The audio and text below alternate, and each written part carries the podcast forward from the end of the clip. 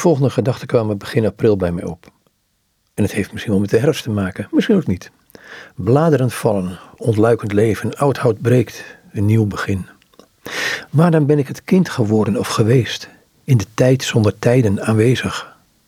Een glas melk op de tafel, onaangeroerd, leeggedronken. Naar het schijnt kijk ik omhoog.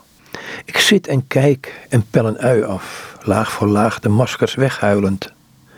Ik raak dieper naar binnen en daar die onmetelijke ruimte, kwetsbaar, liefdevol, blaast de wind de bladeren en spreekt tevoorschijn het diep geborgene tot wording. Onze Heer, onze Heerser, uit Hem, door Hem en voor Hem. Tja.